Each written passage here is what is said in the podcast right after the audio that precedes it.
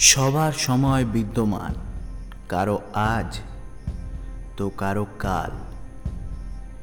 কে জানতো মিকের মতন সাধারণ অ্যান্টিক শপের মালিকের অতিশয় এমন সময় হঠাৎ করে এসে উপস্থিত হবে যে সে তার মৃত্যুর আগে কিছু বলে যাওয়ারও সুযোগটুকু পাবে না। আজ আমরা আপনাদের এই গল্পই শোনাব। নমস্কার। গল্প হলেও সত্যি অরিজিনালসে আপনাদের স্বাগত।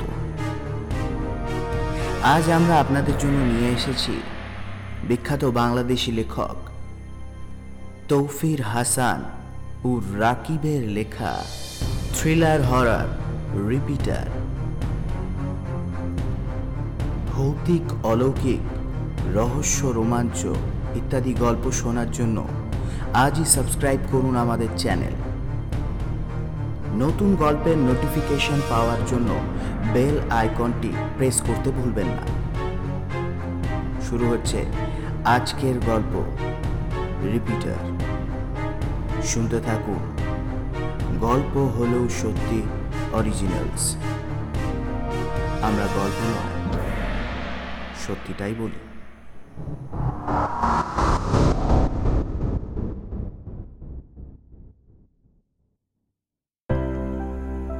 মুখ ব্যাধান করে কাউন্টারে বসে আছে মিক কার্টার। সেই বিকেল থেকেই তুষার ঝরছে।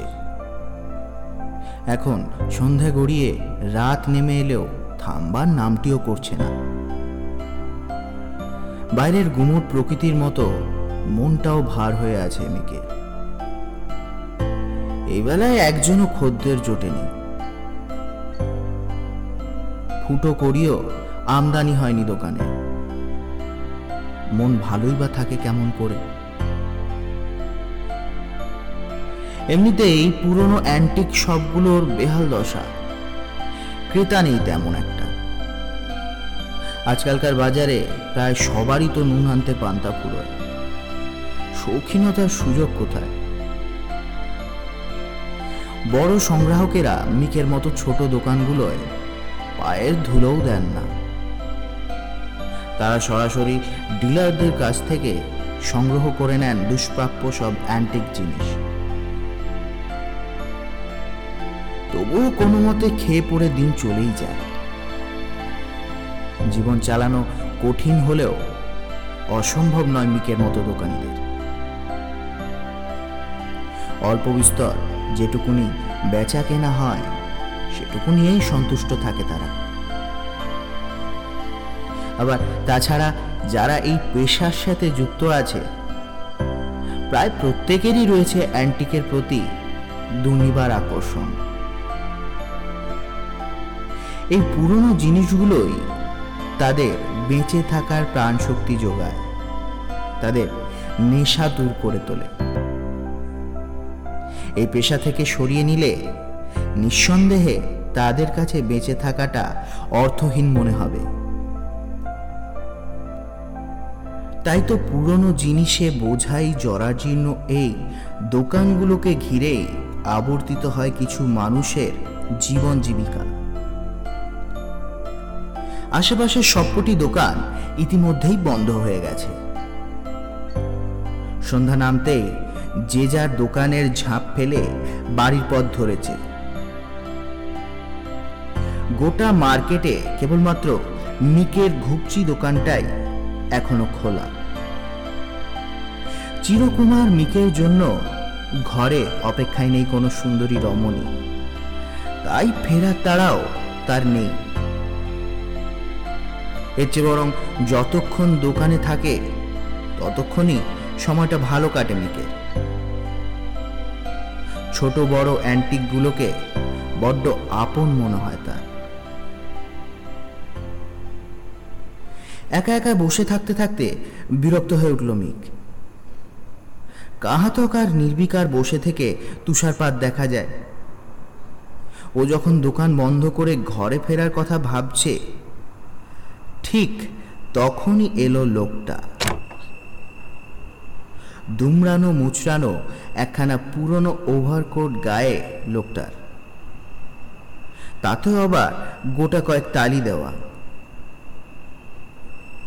গলার মাফলারটা শেষ কবে যে ধোয়া হয়েছে, সে কথা কেবলমাত্র ঈশ্বরই বলতে পারেন। মুখে একগাদা দাড়ি গোফের জঙ্গল।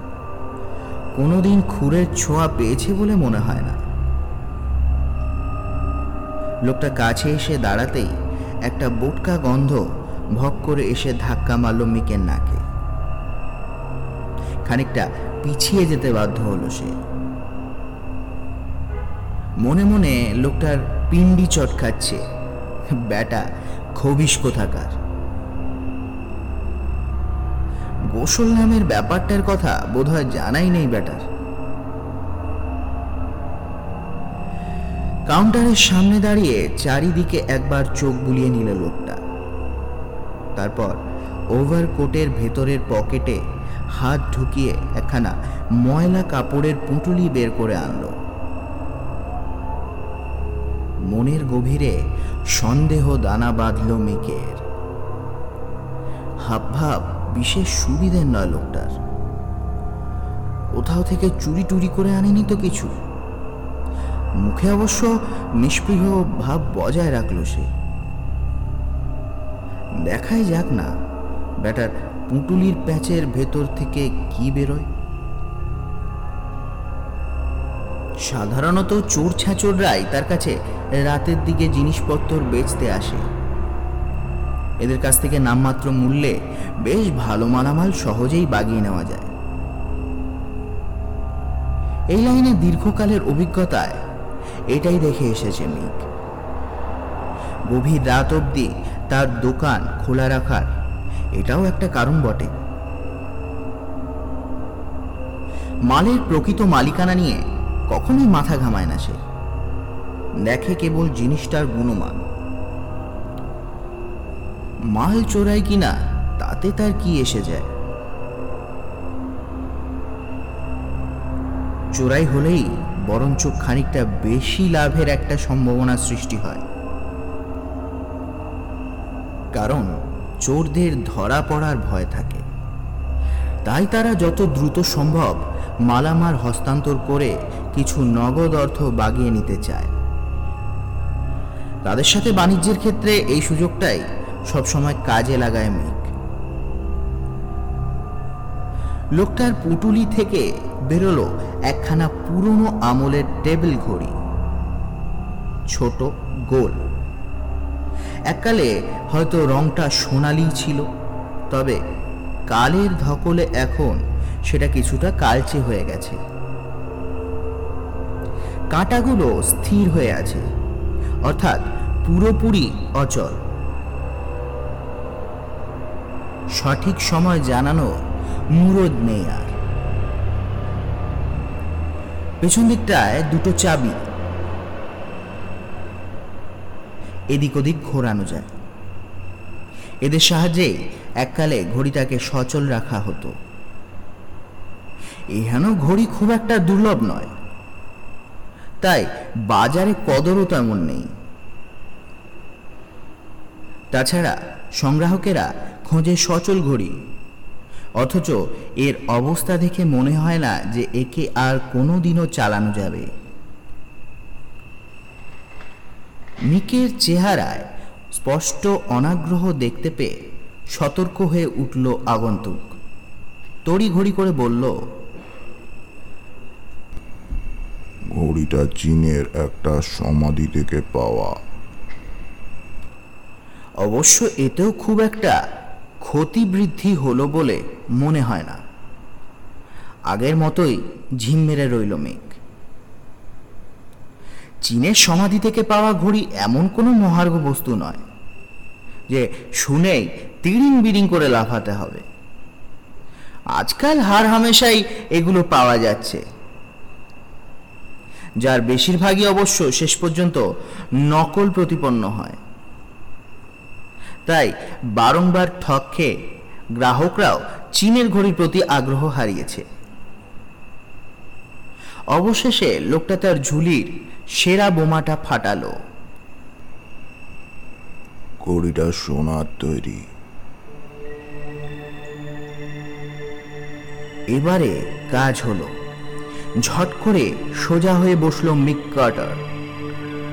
আগ্রহ নিয়ে হাত বাড়ালো ঘড়িটার দিকে। হাতে নিয়ে কিছুক্ষণ ভালো করে নেড়ে চেড়ে পরক করল। তারপর আগন্তুকের অনুমতি নিয়ে ঘড়িটা শুদ্ধ গিয়ে ঢুকলো দোকানের পেছনের কামরাটায়। মিকে নিজস্ব ছোট গবেষণাগারটা ওখানে। খুব তাড়াতাড়ি ফিরে এলো মেঘ। দু চোখে উত্তেজনা ঠিকরে পড়ছে। মিথ্যে বলেনি লোকটা। ঘড়িটা আদতেই পুরো দস্তুর, সোনার তৈরি। অবশ্য ভেতরে ভেতরে খানিকটা হতাশাও বোধ করছে মিক। ঘড়িটা রাখা সম্ভব হবে না তার পক্ষে। অত নগদ টাকা নেই আজ দোকানে। সারাদিন বিক্রিই হয়নি তেমন কিছু। কীভাবে দেবে? কোত্থেকেই বা দেবে? বিনয়ের সাথে সে কথাই লোকটাকে জানালো সে। সেই সাথে তার সময় নষ্ট করার জন্য ক্ষমা প্রার্থনা করল। তৎক্ষণাৎ মিককে অবাক করে দিয়ে অবিশ্বাস্য একটা মূল্যেই ঘড়িটা বেচতে রাজি হয়ে গেল লোকটা। মিকের প্রশ্নের জবাবে জানালো, আজ রাতেই নগদ টাকাটা দরকার তার। তাই যা পায় তাই সই। আর যেহেতু অন্য সব দোকান বন্ধ হয়ে গেছে, তাই এছাড়া আর কোনো উপায়ও তো নেই তার। মিক তখন পরদিন সকালে এসে বাকি টাকাটা নিয়ে যেতে বলল লোকটাকে। তবে লোকটা জানালো তা আর সম্ভব নয় কোনো মতেই আজ রাতে এই চিরতরে এই শহর ছেড়ে চলে যাচ্ছে সে। খানিকটা অবাক হলেও ব্যাপারটা নিয়ে আর তেমন বাড়াবাড়ি করল না মিক কেউ যদি সস্তায় তার কাছে কিছু বেচতে চায়, তাহলে সে বাধা দেবে কেন? দোকানে যেটুকুনি ছিল সবটুকুনি নগদ অর্থই সে তুলে দিল লোকটার হাতে। তাতেও অবশ্য ঘড়িটার প্রকৃত দামের দশ ভাগের এক ভাগও পরিশোধ করা সম্ভব হলো না। যাওয়ার সময় লোকটা বলল, খুব বেশি সময় ঘড়িটা নিজের কাছে রাখতে যেও না, মিস্টার। যত দ্রুত পারো, কোনো নির্বোধের কাছে বেচে দিও। জানো তো, নির্বোধদের কৌতূহল কম থাকে, তাই তারা বেঁচে থাকে মেলা দিন। বলেই লোকটা চলে গেল। চকিতেই হারিয়ে গেল অন্ধকারাচ্ছন্ন তুষার ঢাকা পথে। কয়েক মুহূর্ত বিমূঢ় হয়ে বসে রইল মিক। হঠাৎ এ কথা বলে গেল কেন লোকটা? ঘড়িটা কি চোরাই মাল? আর এই জন্যই কি বেশিক্ষণ নিজের কাছে রাখতে মানা করল লোকটা? ধূর চাই চোরাই মাল হলেই বা কি আসে যায় তার? এসবের থোড়াই পরোয়া করে এই মিক্কাটার পরদিন সকালেই ঘড়িটা নিয়ে বসল মিক পেছনের চাবি দুটো আচ্ছা মতন ঘোরালো। যদি দৈবক্রমে ঘড়িটা চালু হয়ে যায়, তারই প্রচেষ্টা। কিন্তু তারপর হতাশ হতে হলো তাকে। প্রাণের কোনো স্পন্দনই দেখা গেল না ওটার মধ্যে। তবে ভূতগুতি করতে গিয়ে নিচের দিকে ছোট ছোট দুটো নব আবিষ্কার করল মিক। কি কাজ এদের? অবশ্য একটায় হাত রেখে খানিকটা মোচড় দিতেই ও বুঝে গেল কি জন্য বানানো হয়েছে এটাকে। ঘড়ির কাঁটাগুলো ঘুরিয়ে সময় সমন্বয় করা হয় এর সাহায্যে। মুচকি হেসে নিজের হাত ঘড়িটার সাথে সময় মিলিয়ে ঠিক করে দিল মিক সকাল নটা। কথায় আছে, প্রতিটা নষ্ট ঘড়িও দিনে অন্তত দুইবার সঠিক সময় দেখায়। সেই হিসেবে এখন অন্তত সঠিক সময় দেখাচ্ছে ওটা। আরেকটা নব দিয়ে ভেতরে ছোট একটা বাড়তি কাঁটা ঘোরানো যায়। সেকেন্ড মিনিট এবং ঘণ্টার কাঁটাগুলোর রং সোনালি হলেও এই বাড়তি কাঁটাটার রং লাল। কি কাজ হয় এটা দিয়ে? অ্যালার্ম নাকি? বাবা। হাসতে হাসতেই আপন মনে সাত সংখ্যাটার ওপর কাঁটাটা এনে রাখল মিক সকাল সাতটায় সাধারণত ঘুম থেকে জেগে ওঠে সে। ডিনারও করে সন্ধ্যা সাতটায়। দেখা যাক। মানধাতা আমলের অচল ঘড়িটা কি কর্তব্য পালন করে কি না? নবটা থেকে হাতটা সরাতেই আচমকা ঘড়িটার পেছনের দিকের একটা অংশ ভেতরের দিকে দেবে যেতে শুরু করল। বেরিয়ে পড়ল ছোট্ট একটা গোপন কুঠুরি। স্তম্ভিত মিক সেখানে একখানা গোল করে মোড়ানো কাগজ দেখতে পেল। কিসের কাগজ এটা? পুরনো কোনো রাজরাজার লুকোনো ধনভাণ্ডারের গোপন নকশা নয় তো?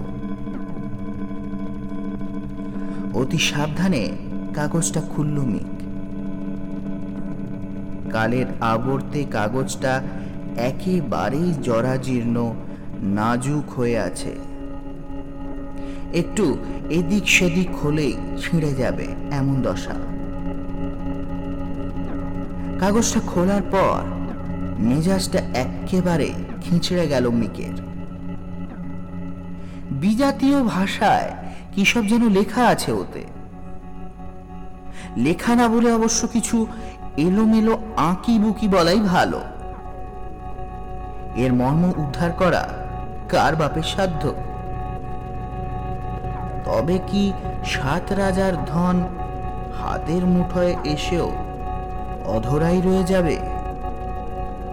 হতাশায় রীতিমতো মাথার চুল ছিঁড়তে ইচ্ছে হলো তার।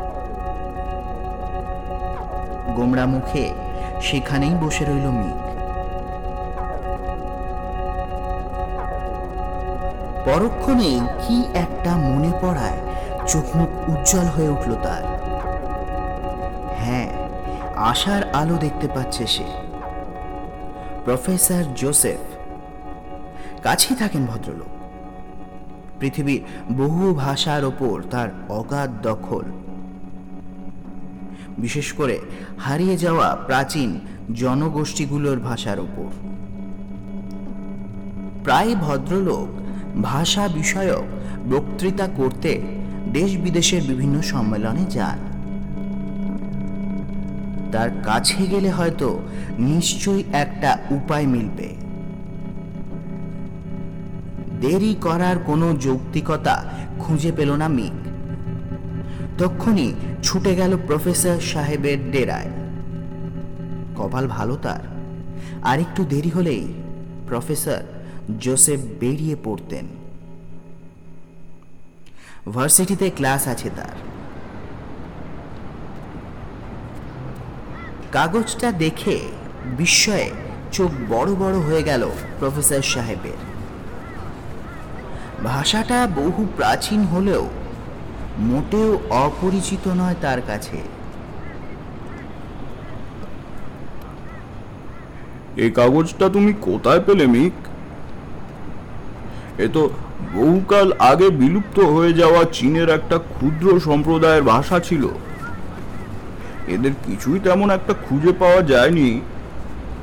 পুরো সম্প্রদায়টারই রহস্যজনকভাবে বেমালুম গায়েব হয়ে যাওয়ার ঘটনা ঘটে গিয়েছিল। জবাব দেওয়ার আগে কয়েক মুহূর্ত ভেবে নিল মেঘ। সোনার ঘড়িটার কথা কি প্রফেসর সাহেবকে বলাটা ঠিক হবে? যদি সত্যি কোনো গুপ্তধনের ব্যাপার থেকে থাকে, তাহলে যদি ভদ্রলোক এর ভাগ চেয়ে বসেন? তাই আপাতত তাকে ঘড়িটার কথা না জানানোই মঙ্গল মনে করল মিক। বলল, পুরনো এক বস্তামালের চালানের নিচে পেয়েছি, প্রফেসর সাহেব। লেখাগুলো দেখে কৌতূহল হলো, তাই ভাবলাম আপনার কাছে নিয়ে যাই। যদি বলে দেন ঠিক কি লেখা আছে কাগজটায়, তাহলে মনে খানিকটা শান্তি পাবো। এই আর কি। অবিশ্বাস করলেন না প্রফেসর জোসেফ। তার জানা আছে, মিকের অ্যান্টিক ব্যবসার কথা। টুকিটাকি দু একটা পছন্দের জিনিস তিনি নিজেও কিনেছেন মিকের দোকান থেকে। দোকানটা ছোট হলেও বেশ সমৃদ্ধ। এখন তো কাজটা করতে পারব না মিক আমি দুঃখিত। আমাকে এখনই একটা জরুরি ক্লাস নিতে ভার্সিটি যেতে হবে। তাছাড়া বহুকাল ভাষাটার চর্চাও করা হয় না। তাই বিভিন্ন রেফারেন্স ঘেটে ঘেটে তবেই অনুবাদটা করতে হবে। ব্যাপারটা বেশ সময় সাপেক্ষ। তুমি বরং সন্ধ্যার দিকে এসে একবার দেখা করো। একসাথে চা খাব ক্ষণ কেমন? আশা করি এর মধ্যে কাজটাও হয়ে যাবে। অপেক্ষায় থাকার ব্যাপারটা ভালো লাগল না মিকের। তবে আপাতত তার আর কিছু করারও নেই। তাই প্রফেসর সাহেবকে ধন্যবাদ জানিয়ে তখনকার মতো বিদায় নিল ও। সারাটা দিনই এরকম অস্থিরতার মধ্যে কাটল তার। কি লেখা আছে কাগজটায়? এটা না জানা পর্যন্ত কিছুতেই স্বস্তি পাচ্ছে না সে। অবশেষে সত্যি কি কপাল খুলতে চলেছে তার? আচমকা ধনী লোক হয়ে গেলে কি করবে সে এত টাকা দিয়ে? প্রথমেই প্রাচ্যের দেশগুলোতে ভ্রমণে গেলে কেমন হয়? অপেক্ষার প্রহর যত দীর্ঘই হোক না কেন, এক সময় সেটা ঠিকই শেষ হয়। সন্ধে সাড়ে ছটা নাগাদ প্রফেসর জোসেফের বাসার সদর দরজায় পৌঁছে গেল মিক। তাকে হরেক পদের নাস্তা দিয়ে আপ্যায়ন করা হলো। তবে অতিরিক্ত উত্তেজনায় কিছুই তেমন খেতে পারল না। সামান্য কিছু মুখে গুঁজেই এক কাপ চা টেনে নিল।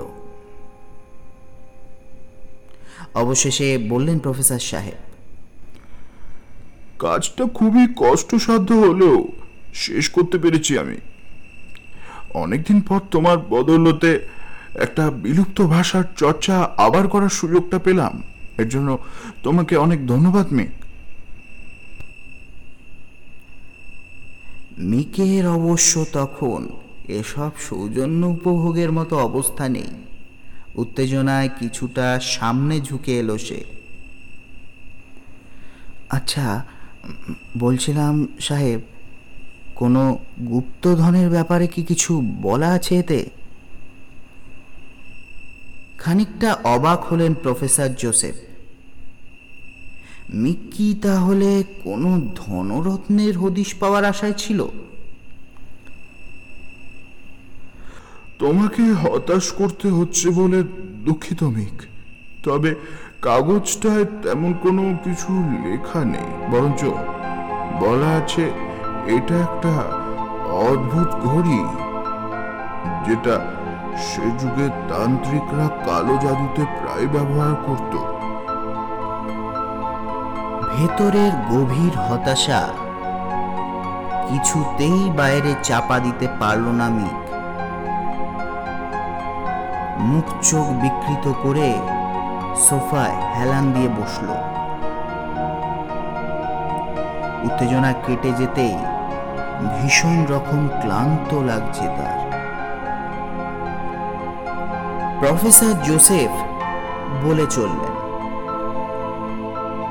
ব্ল্যাক ম্যাজিশিয়ানরা ঘড়িটাকে বলতো ডেড ওয়াচ। অসম্ভব রকমের ক্ষমতাবান ছিল ঘড়িটা। অনেকেরই প্রাণ নিয়েছে। ওতে একটা লাল কাঁটায় সময় বেঁধে দিয়ে শত্রুর বাড়িতে রেখে আসলেই হলো।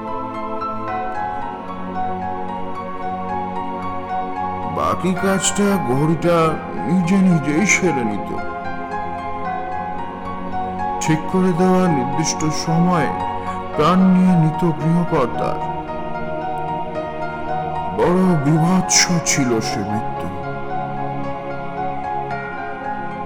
হঠাৎ কি একটা মনে পড়ায় আতঙ্কে জমে গেল মেঘ।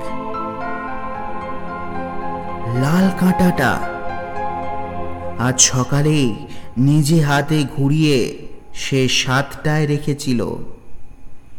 আর ঘড়িটা এখন তারই ঘরে আলমারিতে রাখা আছে।